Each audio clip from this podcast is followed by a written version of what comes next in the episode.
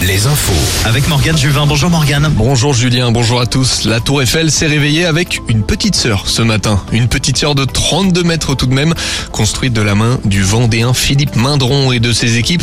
Ce qui pourrait s'apparenter à un poisson d'avril s'avère bien réel. Présente en Vendée et dans le Maine-et-Loire depuis 2016, la réplique de la Dame de Fer rejoint sa grande sœur pendant 10 jours jusqu'au 10 avril. Les photos des deux tours et tous les détails sont à retrouver sur alouette.fr et sur l'appli Alouette. Journée de manifestation entre Brest et Guipava dans une zone, dans la zone du Frouvent, du Frouven. Les enseignes commerciales se préparent à d'éventuels débordements. Les militants vont se rassembler dans l'après-midi pour protester sur les ronds-points et empêcher les usagers de rejoindre la zone commerciale. Une centaine de manifestants sont d'ailleurs sur place, surtout à côté d'IKEA. Le magasin Boulanger a décidé de fermer ses portes. Opération nettoyage des bords de Loire aujourd'hui en Loire-Atlantique. La 20e édition a débuté ce matin à Sainte-Luce-sur-Loire. L'année dernière, 3 mètres cubes avaient été collectés.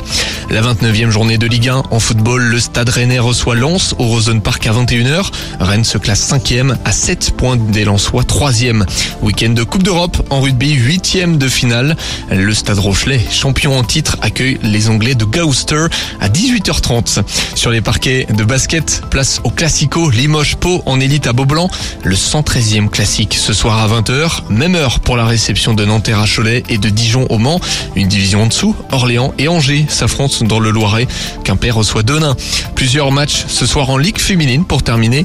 La Roche-sur-Yon joue à Villeneuve-d'Ascq, Angers à Toulouse et Landerneau reçoit Saint-Amand. Retrouvez la météo avec si belles vacances. Si belles vacances, des campings riches en sourires.